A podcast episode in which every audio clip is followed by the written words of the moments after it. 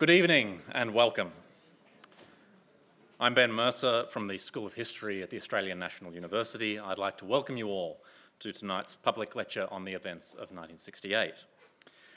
As we begin, I would like to acknowledge the traditional custodians of this land. I thank their elders, past and present, for caring for this land we are now privileged to call home. This event is organised in cooperation between the Research School of Social Sciences at the Australian National University and the National Library of Australia. I'd like to thank Professor Catherine Waldby at the ANU, Catherine Martin and Guy Hanson at the NLA. 1968 has long captured the historical imagination. A year of global revolt, of mass protest, of the spectre of revolution a general strike in France, the war in Vietnam, assassinations in the United States, Prague Spring, and winter in the communist bloc. Historians have often found it difficult to explain a revolt that crossed continents, that occurred simultaneously in sites so far apart, that appeared so spectacular in the short term, but the long term legacies of which are sometimes difficult to discern. Few historians are better prepared to grapple with this topic than Professor Robert Gildea. Professor of Modern History at the University of Oxford, Fellow of the British Academy, he is a specialist in 19th and 20th century French and European history. Among his numerous books are Marianne in Chains, In Search of the German Occupation, Children of the Revolution, the French 1799 to 1914, Fighters in the Shadows, A New History of the French Resistance, and he coordinated a five year international project involving 15 historians working on activists from Spain to the Soviet Union for the project of Europe's 68 Voices of Revolt. And some of these books will be available in the bookstore after the talk for Robert to sign. His latest book is a work on the entangled histories of British and French imperialisms. These are scholarly works of unrivaled breadth and depth and reveal the personal stories amid the great historical events of the modern era and challenge the myths of past and present. The title of his lecture tonight is 1968, Then and Now. Please join me in welcoming Professor Robert Gildea.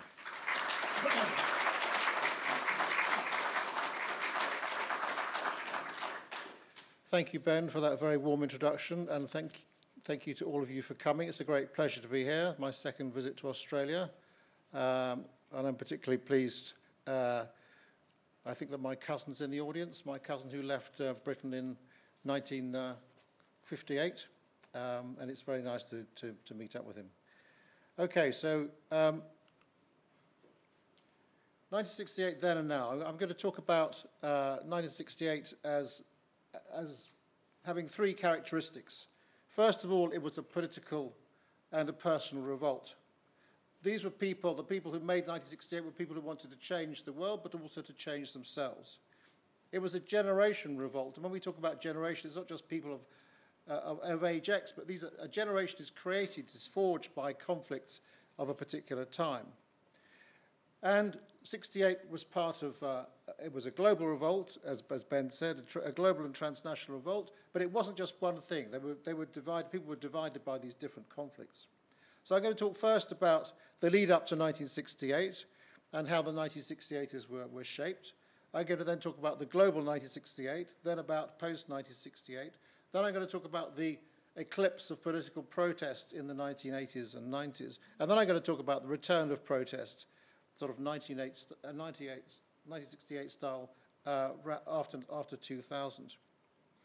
So one can, one can imagine that the, the, the 1968ers were shaped politically and shaped uh, culturally by various uh, events. They were shaped politically by two wars and one revolution. They were shaped by the Second World War and the Cold War, and they were shaped by the Third World Revolutions against colonialism and imperialism that raged in the 1950s and 1960s. Those who made 1968 were born during just before or just after the Second World War. Their parents had been in the thick of the war, either as villains who had collaborated with fascism or Nazism, or they'd been heroes who had resisted the same fascism or Nazism, or they were Jews who had been persecuted and forced to hide, or they were parents who had been vanquished by by, uh, in, in anti-fascist struggles, the people who had, who had lost the struggle in Spain as a, as a result of the Spanish Civil War or in Greece as a result of the Civil War there. But these 1968ers were also uh, defined by the Cold War that divide, divided Europe into two. It divided Europe into the communist world and the so-called free world, but these two worlds had something in common. They each, the governments of those country, of, the, of those spheres, each exploited the threat of the other to build up military, industrial, and security complexes, to develop the atomic bomb, and to clamp down on nonconformity and dissent. Now, this was opposed uh, by a number of movements. The first one that you, that you see here was the Ban the Bomb movement, uh, which you saw in both Western and Eastern Europe, and they were aimed both against Was Washington and Moscow. Here on the left, we see the CND, the Campaign for Nuclear Disarmament, and the Aldermaston marches from 1958, and on the right, uh, the struggle against atomic death in West Germany. there was also the student movement in Japan against US military bases and threats of nuclear war there. And when you look at these, these are not really students. They're, you know, very, some of these are mature people, grown-up people, some of them with babies in pushchairs. So this is 1958, you see. The, the, the 1968 movement hasn't really taken off. There was an opposition among young people, though, who, were, who, who were increasingly joining Marxist movements. And these Marxist movements were opposed both to capitalism and indeed to Stalinism. They wanted to combine socialism and freedom, whether it, whether it was the so called socialist humanism of the New Left in the West or socialism with a human face in Eastern Europe. And there were similarities between this statement here, this is the, this is the famous Port Huron statement of Students for a Democratic Society uh, in 1962, and you can see uh, what they're opposed to. but if you compare them, if you compare this to this, the famous open letter of a couple of young uh, uh, students and activists to the Polish Workers' Party, which was the Polish Communist Party, in 1964, you find that they are uh, campaigning, they are different, but they are kind of campaigning against uh, the same things. They're, uh, they're campaigning against party bureaucracy, lack of freedoms, uh, and so on. Very important also at this time was the civil rights movement. So there were young black and white uh, activists who founded the Student Nonviolent Coordinating uh, Committee, uh, which in 1961 organized freedom rides to test the official desegregation of interstate, interstate buses in the south of the United States. Uh, a lot of them were beaten up and some were killed, if, if, if any of you have seen the wonderful film Mississippi Burning. In the autumn of 1964, the Freedom Ride students returned to their home universities. At Berkeley, which you, see, which you see on the right, they campaigned to publish their work and to co collect, collect donations. This was banned by the university authorities, and the administrative building was occupied in December 1964 and triggered a strike uh, by 10,000 students. This forced the university to concede the principle of free speech and to provide a model for other campus struggles both in the United States and elsewhere. Meanwhile, marches in Alabama from Selma, Selma to Montgomery in March 1965 to claim the right to vote were brutally beaten up by police and troopers, and I'll come back to that because this, this starts to be the origin of black power. but the third thing that shapes politically the, the 68ers is revolution in the third world against colonialism and imperialism. Now, the gospel of these people was uh, a book called The Wretched of the Earth by Frantz Fanon, who you see uh, top left. He uh, was a doctor and writer of French Caribbean origin. Uh, he had been a doctor in a psychiatric hospital in Algiers, uh, and he was uh, opposed to the French use of torture against rebels in the Algerian War, which lasted from 1954 to 62.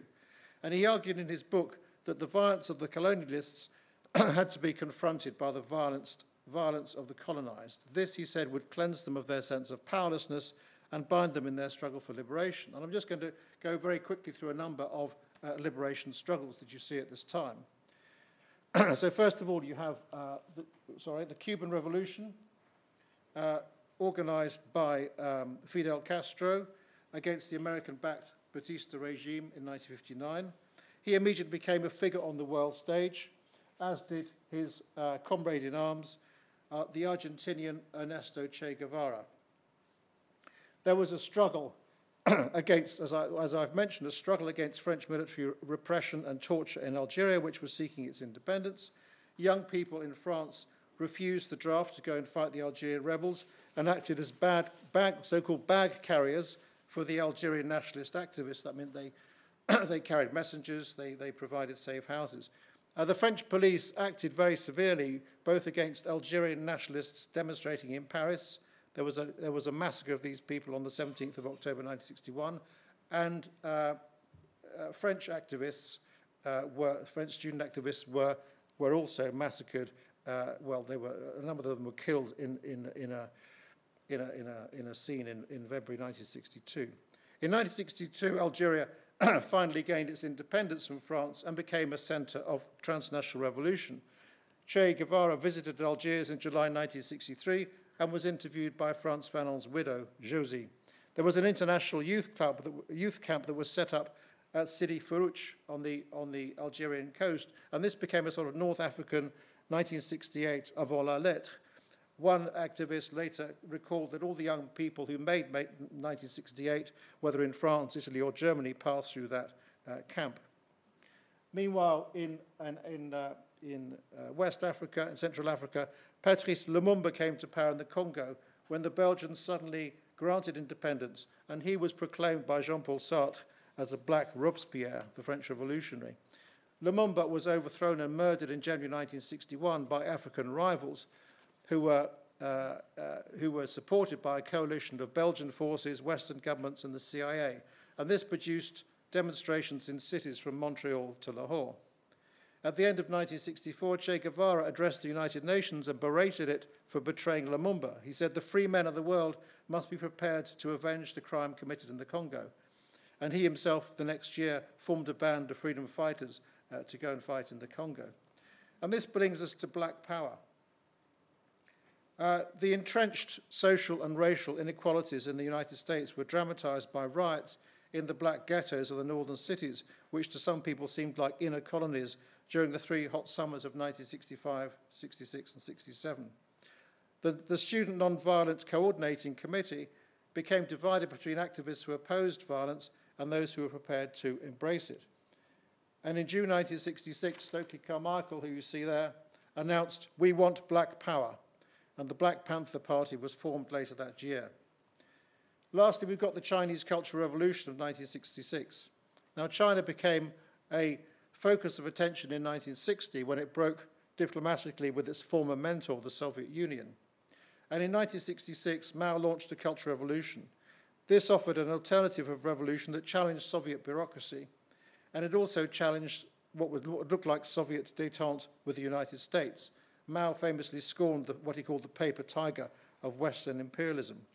The mobilization of young people in the Red Guards as the vanguard of revolution against the party bureaucracy in 1966 to 1969 may be seen as a sort of Chinese 1968, and it certainly had a galvanizing effect on young, on young activists in Europe. In France, enthusiasm for the Cultural Revolution provoked a breakaway of young communists in 1966, and some of these young people who called themselves Maoists went on a pilgrimage to China in 1967. One of them, Jean Pierre Le Dantec, re- recalled uh, that there was, quote, a spiritual time bomb in Mao Zedong saying that a revolution is not a dinner party. He said, We liked Mao's idea that there had to be trouble.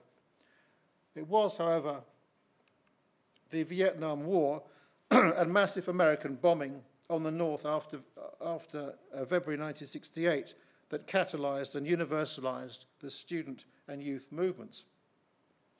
Vietnam was seen as a battlefield on which the struggle between imperialism and anti imperialism would be decided.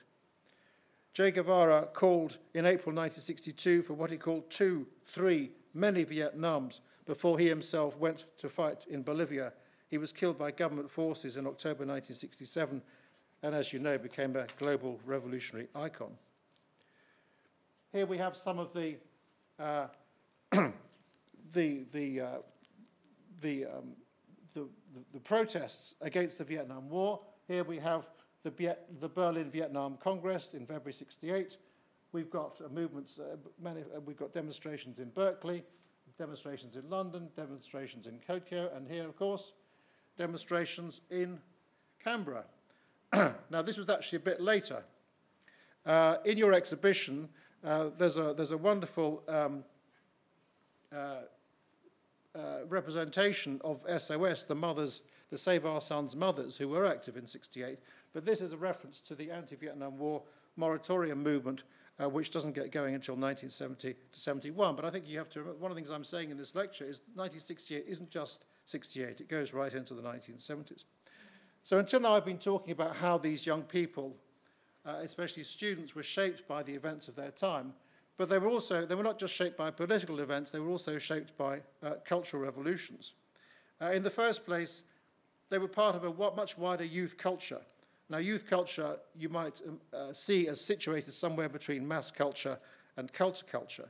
It was largely defined by enthusiasm for rock, for rock music, jeans, and miniskirts, and later the hippie long skirt and long hair. This in itself was a rebellion against conventional family values and social respectability, but it often gave rise to violence. So the Beatles visited Hamburg in 1968 and the US uh, in 1960, uh. It's important to note that the Beatles were also a global phenomenon and they were copied uh, all over the place. So, for example, in Mexico, there was, a, there was a group called Los Dug Dug's who did cover versions of the Beatles. And the Mexican youth were caught up in something called La, La Onda, the wave. I'll come back to Mexico later. Here we have the Rolling Stones, whoops, the Rolling Stones doing a concert in Berlin, uh, which led to clashes with police. This is in 1965. And about the same time, uh, the East German youth uh, were also clashing uh, with police in Leipzig. So the second, that, so the, the, general framework is the youth culture. Within there, there's a, there's a, sort of subculture of hippies and dropouts, which we will call the hippie uh, subculture. This began on the western coast of the United States, and the aim was to build an alternative society in, in which war, violence, racism, and poverty were replaced by peace and love. The high point uh, came with uh, the so-called Summer of Love in the Haight-Ashbury district of San Francisco in 1967. And here we have the Monterey Pop Festival uh, of 1967, which featured Jimi Hendrix, The Who, Janis Joplin, and Jefferson Airplane.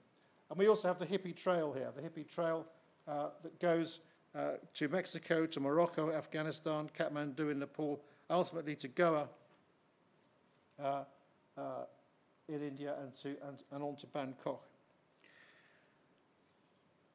Now, so you've got political, political forces and cultural forces, but they're also, you can also talk about hybrids, which are both political and uh, cultural. In the, in the mid 1960s, a number of groups emerged to challenge the existing order by provocation through art, spectacle, or what was called at the time happenings.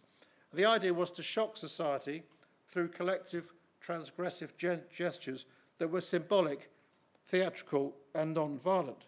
So the first thing you all recognise here is Oz, which was founded uh, by Richard Neville in Sydney in 1963. It was subversive both culturally and politically. Uh, obscenity trials uh, took place here, and then in London, they all went off to London in 1966, and the London edition started appearing in 1967. In Berlin, a group called Subver- Subversive Action threw stink bombs at the Congolese Prime Minister Moise Tshombe, who had helped to overthrow our friend Lumumba, uh, while its successor, a group called Commune 1, Commune 1, planned what they called a pudding assassination of US Vice President Hubert Humphrey in April 1967.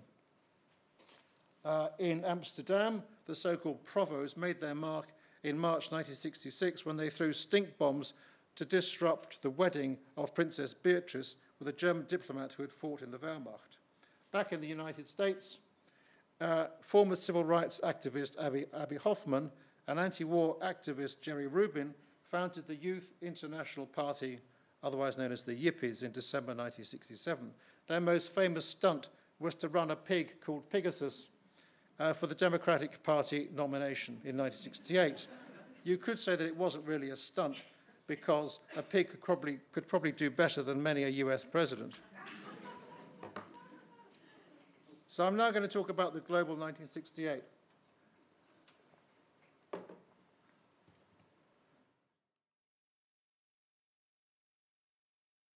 1968 saw, saw a chain of protests or revolutions from the United States to Japan and from Iceland to South Africa. And we've also already seen it's got as far as Australia. They used common tactics. These common tactics in, included street protests, uh, the occupation of universities and factories. Here we have the occupation of the Sorbonne in Paris. Uh, you can see them putting up their posters and graffiti. Uh, and there were open meetings of um, open meetings which, which, which sort of dramatized what they what really wanted, which was participatory democracy or direct democracy. This is a bunch of French uh, feminists having a discussion. Now, for many protesters, these, these movements were what they called bringing the revolution back home. The revolution was going to be brought back home from the third world to the capital cities of the West and indeed the East. There were many encounters between activists of East and West, between activists of North and South, but this, the, you know, it wasn't just one movement. There were a lot of misunderstandings and differences that were pointed up. So, for example, uh, here's, here's, here's a, an example of bringing the revolution back home. This is, revolu- this is a march in Paris, but you can see, uh, you can see, you know, the, the, this, is, this is obviously our friend Che, this is Trotsky, this is uh, uh, uh, indeed Rosa Luxemburg. So they, they're carrying their heroes above them. Um, but there were, there, were, there, were, there were some issues between East and West. So, for example, in, in, in January 68 in Prague, Alexander Dubček took over as first secretary of the Communist Party. He abolished censorship, and a public debate ensued about whether communism could be uh, reconciled with market forces and other and freedoms. The German student leader, uh, Red Rudi Dutschke, who you saw in the first slide, visited Prague in April 1968. He couldn't understand why the why the students there were abandoning communism for democracy and free speech. Poland, too, uh, had, a demo, had a student revolution in March 1968, and one of the activists, this guy here, uh, Blumsztajn, who was interviewed by one of my colleagues, as you can see, in 2010, said this about the differences between East and West. He said, We, we in Poland, were fighting for what they in the West uh, were rejecting. Yeah, that was all quite obvious. For us, democracy was a dream, but for them it was a prison. So I simply couldn't comprehend their Marxism, their communism, all that leftist ideology of theirs. Nevertheless, he said, I did feel a generational sympathy. That's how I'd label it. I felt there was a bond between us. So there was a certain amount of lack of sympathy and lack of understanding between East and West. And when the Soviet tanks uh, invaded Czechoslovakia in August 1968, there wasn't actually much demonstrating, much, much protest demonstrating uh, in, in, in the West. There was also a difference, a big difference between North and South. So, for example, uh, in the USA, protests centered on democratic process. In Chicago, the Students for a, Demostra- uh, for a Democratic Society, the Yippies, and the Nonviolent Coordinating Committee led a challenge to the Democratic Party convention that was nominating Hubert Humphrey as presidential uh, candidate. A crowd of 10,000 gathered in Grant Park at the end of August, but when the US flag was lowered by the students, the police charged and used tear gas. The leaders, including Abby, Abbie Hoffman, Jerry Rubin, Tom Hayden of the SDS, and Bobby Seale of the Black Panthers, were arrested and put on trial for conspiracy. They were, called, they were the so called uh, Chicago Eight. But if you thought they had it difficult, you have to look at what happened in Mexico City. The Granaderos, or riot police, attacked a student demonstration uh, at the end of July 1968. Strikes and occupations spread through the universities and high schools mobilizing a quarter of a million students. The government was desperate to restore order before the opening of the Mexican Olympics, and on the 2nd of October 1968, the police and army were sent to break up a demonstration in the Square of the Three Cultures, Tlatelolco Square, killing over 200 students. The repercussions were legion, and here you, here you have a few days later, 16th of October, two black American athletes who had won gold and bronze in the Olympic men's 200 metres, raising the black glove of the, of, of the, black, uh, of the Black Panthers on the podium. and the last distinction I want to make is between uh, colonising and colonised societies. And you can see, for example, Northern Ireland as a colonised societies. Uh, the, the Catholics there, uh, who, who, who, were kept down by the Protestants and by, and by British uh, power, regarded themselves very much as colonised. And students from the Queen's University Belfast set up an organisation called People's Democracy uh, in 1968. They very much copied the civil rights movement uh, and, in, and at the beginning of 1969 organised a march from Belfast to Derry, which was modelled on the Selma to Montgomery March. This was broken up uh, by what you might call the colonial forces of the police and Protestant loyalist thugs. In South Africa, which was much more obviously a colonial society, at the University of Cape Town, 300 students of the National Union of South African Students occupied the administrative building on the 14th of August 1968 after the university had withdrawn a, drop, a job offer uh, made to a Cambridge educated black South African anthropologist. But this uh, student organization, NUSAS, represented white, mostly English speaking students. Black students who were confined under the apartheid regime to what were called tribal or bush universities, such as Fort Hare and Turfloop, set up their own student, their own South African, South Africa, African Students Union, SASO, and which was led by medical student Steve Biko. There he is, and we'll come back to him later. So I'm now going to come to post 68.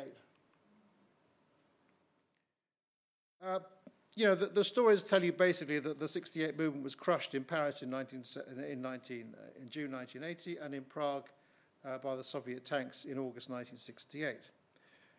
But it wasn't, things were not completely over.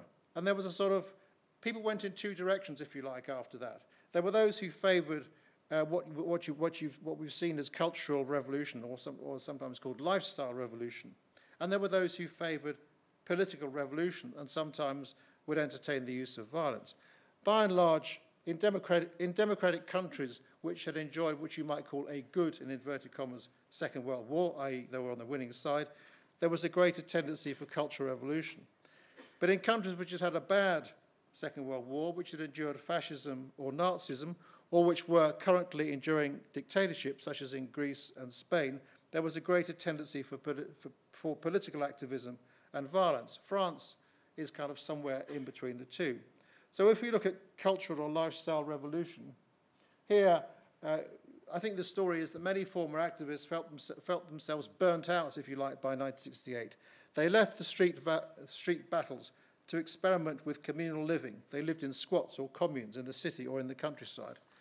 So here uh, is an English, um, an English uh, commune.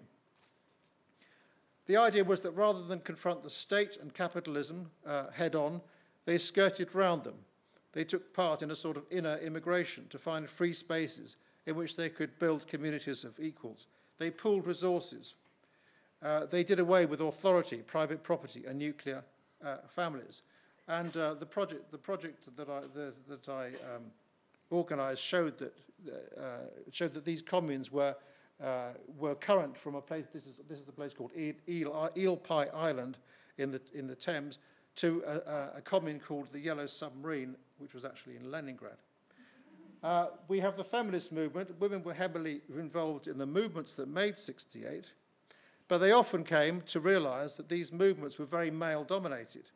Uh, aggressive theoretical debates left women uh, voiceless, military style tactics alienated them, and the sexual ex- exploitation of women by male leaders in 1968 was standard.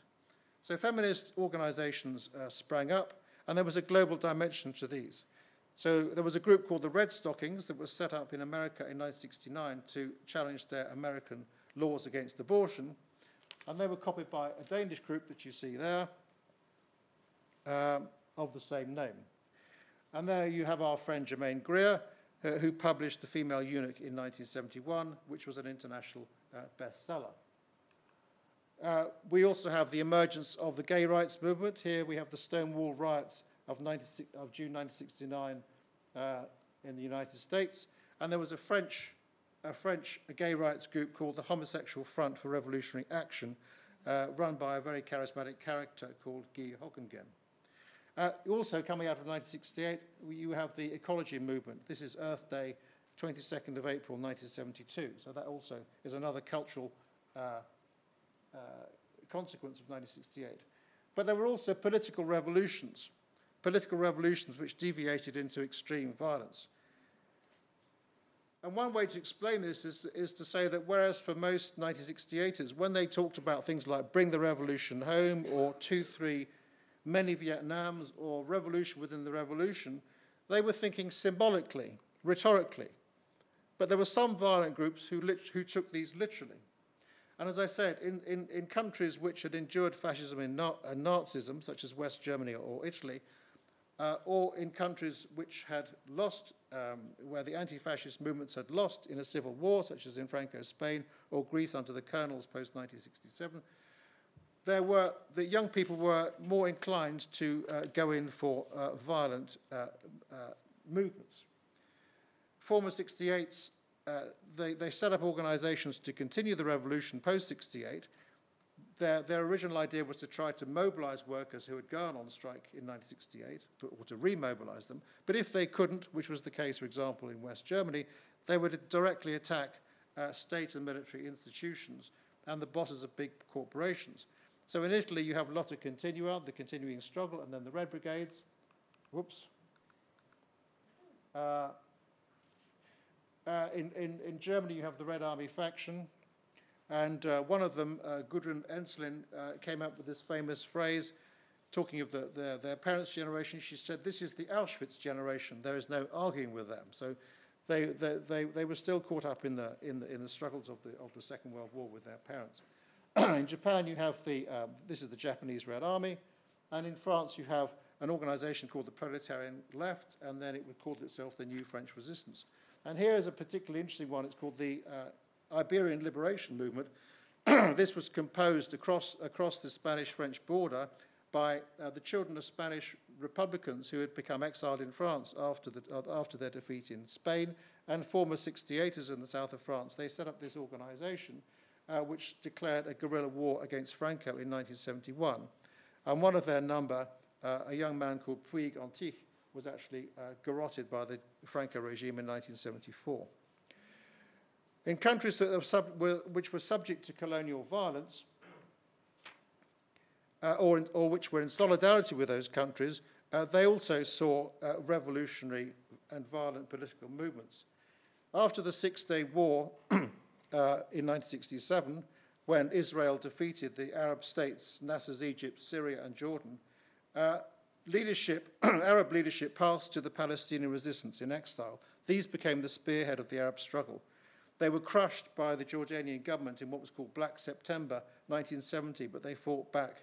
In France, for example, Palestinian committees uh, were formed in France which linked student radicals with North African immigrant workers. Uh, and, and in France, there was something called the Arab Workers' Movement, which organized strike, strikes in 1973. But by then, a, a schism had, had, um, had, had, had, uh, had appeared because you, you probably know this famous, rather horrific picture of the, of the Munich Olympics when uh, the Palestinians uh, massacred Israeli athletes. And this drove a wedge between student radicals or former student ra- radicals in France, many of whom were of Jewish origin, and, and the Arabs who were, prepared, who were prepared to support the PLO. Uh, the Red Army, the Red Army faction in West Germany fought alongside the PLO, and the PLO uh, hijacked a plane in 1977 uh, in order to obtain the release of uh, Red Army faction prisoners.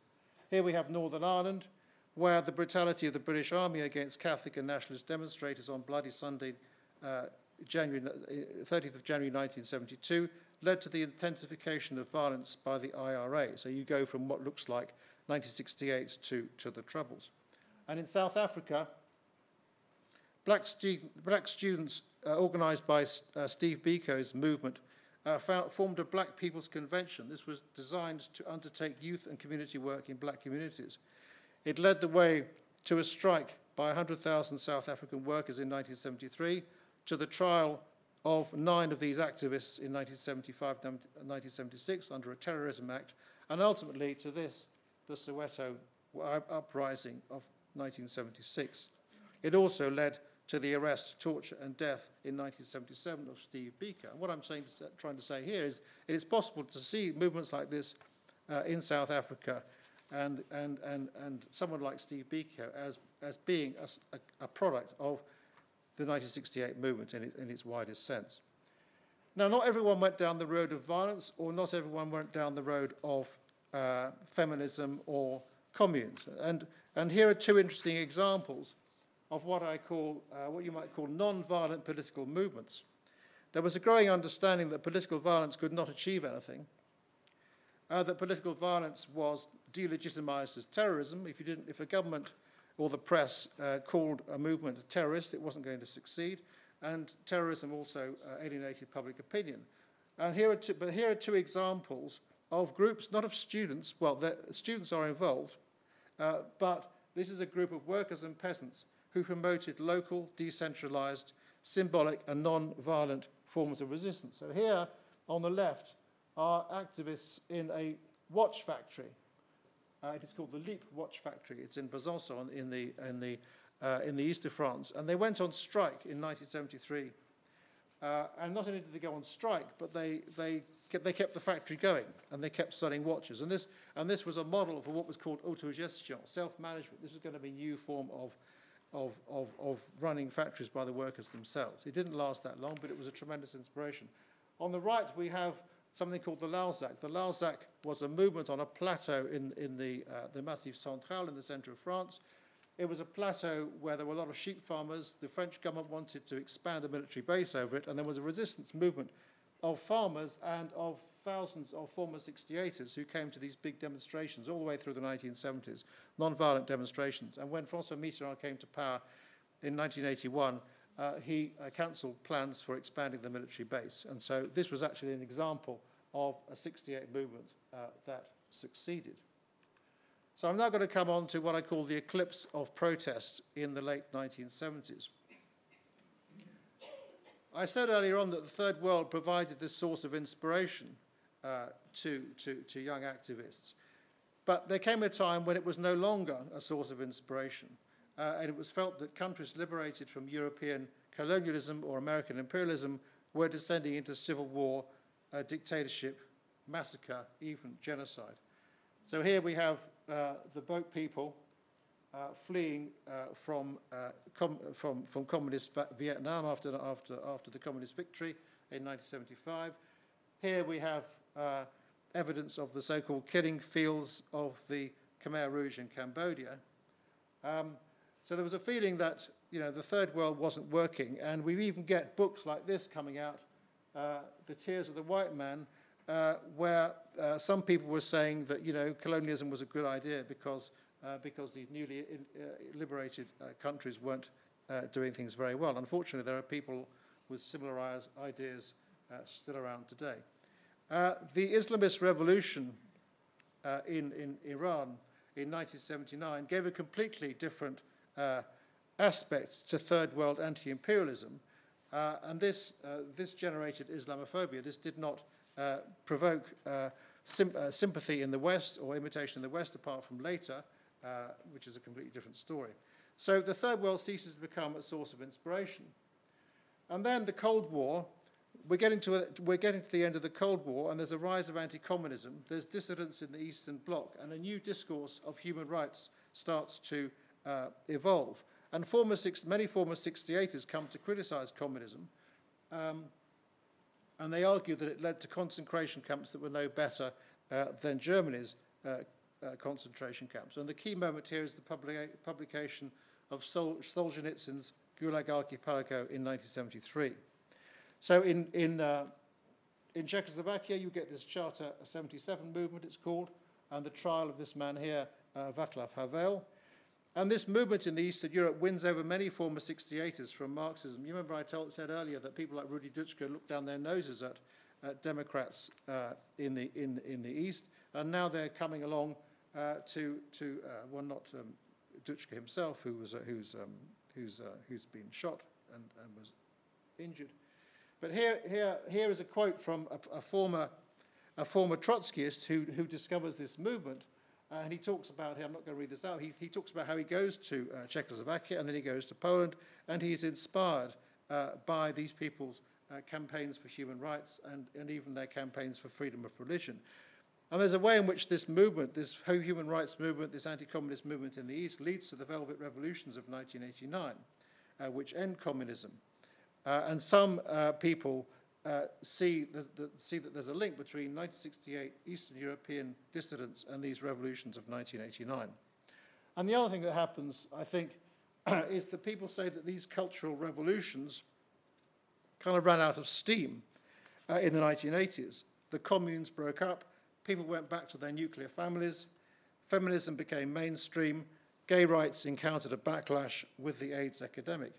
and arguably in the 1980s, collectivism was replaced by individualism, anti consumerism was replaced by consumerism, and protest by nonconformity.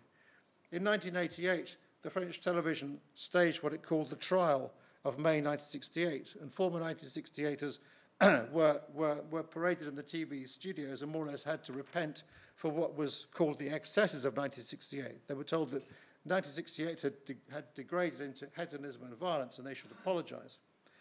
And the dominant narrative around, around 1988 came to be that 1968 wasn't really political, but it was cultural and had brought in individualism and, uh, and consumerism.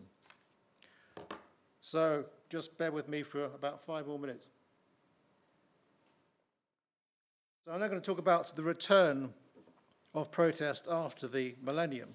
And you remember I'm dealing with three themes all the time the third world, revolution, war, and cultural Revolution. And here they come back again.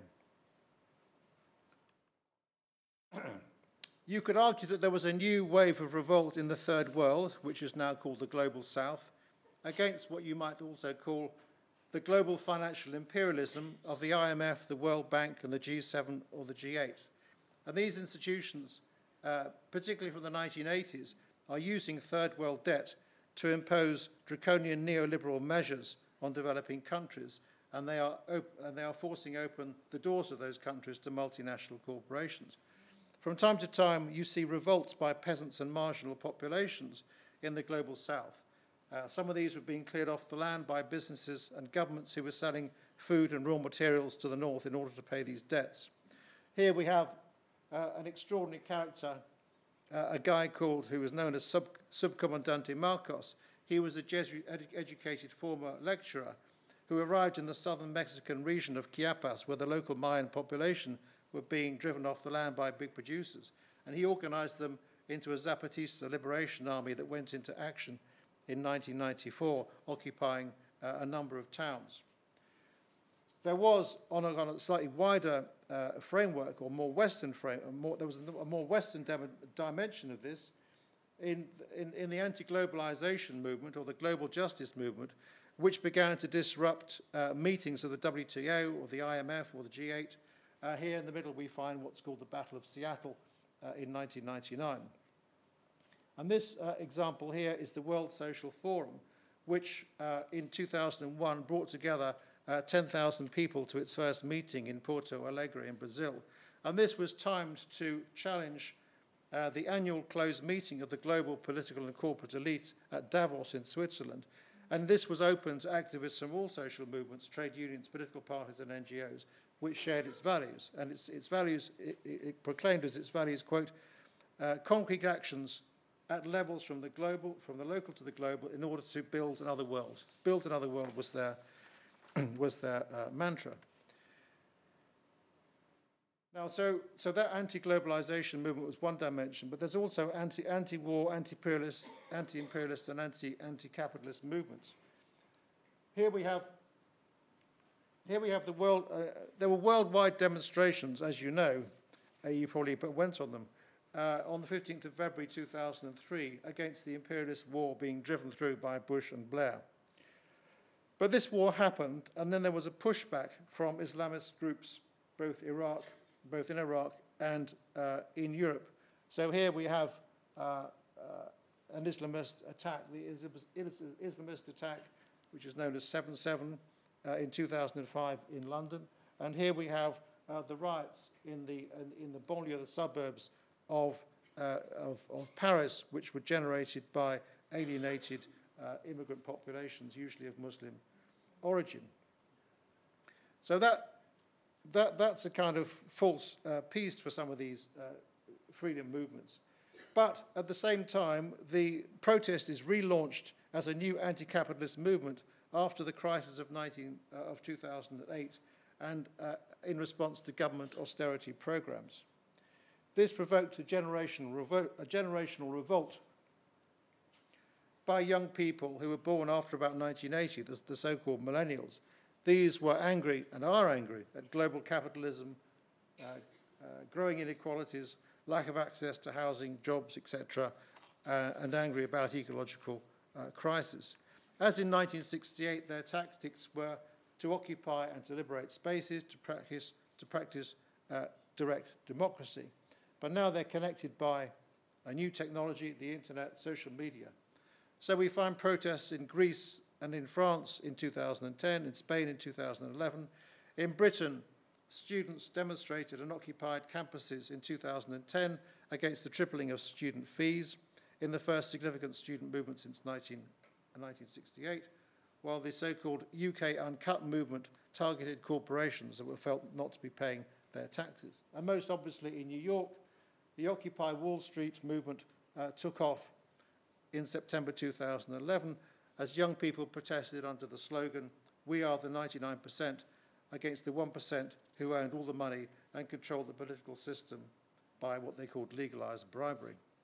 And lastly, and this is completely, this is completely speculative, but I'm proposing that we have a new cultural revolution that's happening under our eyes. And this is around uh, LGBTQ.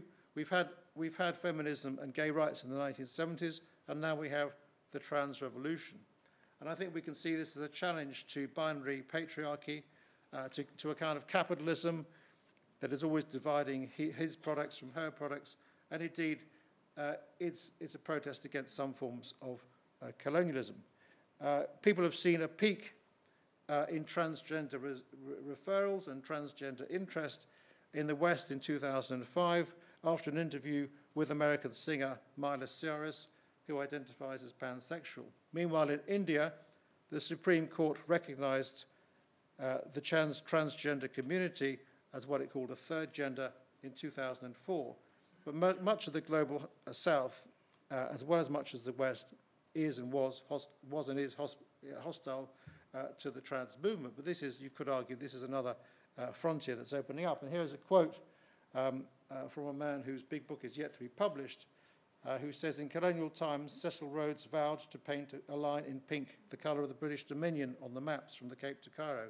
Now, a century later, a new pink line seems to be drawn across the, across the globe, a new human rights frontier around sexuality and gender identity that divides and describes the world in an entirely new way. So watch this space. On the last slide, comes from Nanterre, uh, 10th of April 2018.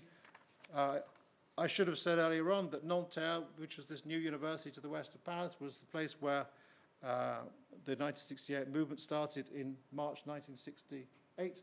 And here we have April 2018. Uh, they're still demonstrating. Thank you very much.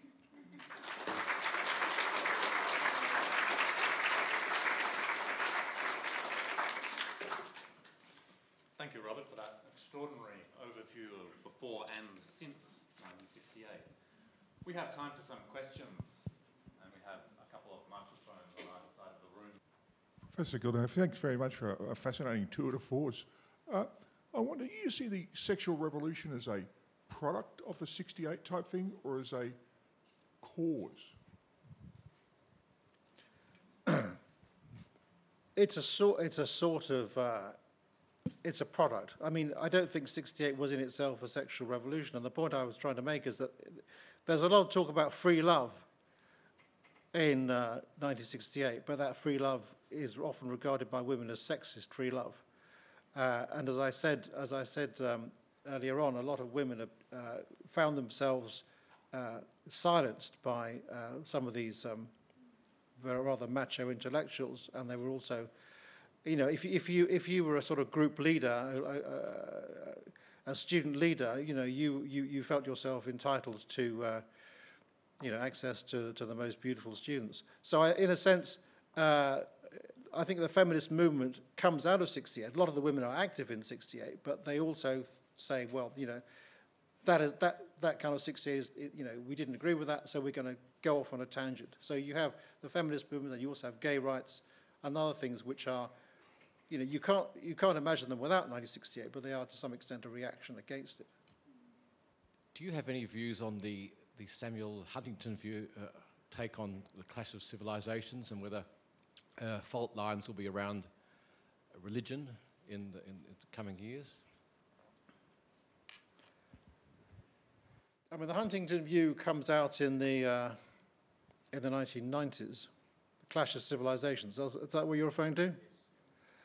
Um, I mean, I think what I what I was saying about Islam, where where um, this clash of civilization and and Islam is uh, the the